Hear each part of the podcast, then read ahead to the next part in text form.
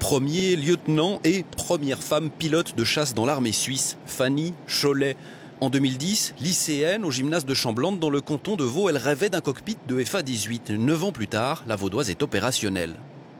Euh, beaucoup d'émotions, de fierté, de satisfaction d'en être arrivée là, et également euh, euh, l'envie d'apprendre plus. Depuis 2004, le cursus de pilote de chasse est ouvert aux femmes. 15 ans plus tard, Fanny Cholet ouvre la voie, ni plus ni moins fière ou redevable que ses camarades masculins. C'est assez spécial pour moi. Jusqu'à présent, j'ai passé toujours par les mêmes étapes euh, que tous mes camarades. La seule différence qu'il y a eu euh, depuis le brevet, c'est cet intérêt médiatique autour de moi, euh, qui naturellement est assez particulier pour moi. Un fort intérêt médiatique, c'est que les femmes à l'armée, cela reste une rare exception. Leur nombre progresse, certes, depuis 2005, mais elles ne représentent que 0,74% de l'effectif total de l'armée. Chez les officiers, c'est un peu plus, 1,79%.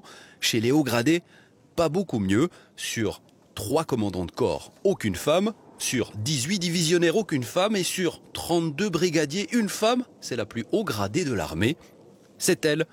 Le chef des forces aériennes souhaiterait que la première pilote de chasse devienne un modèle pour les femmes il est important d'avoir euh, des femmes euh, dans ce milieu euh, plutôt masculin et, et ça nous apporte beaucoup dans la culture et dans la, le travail journalier.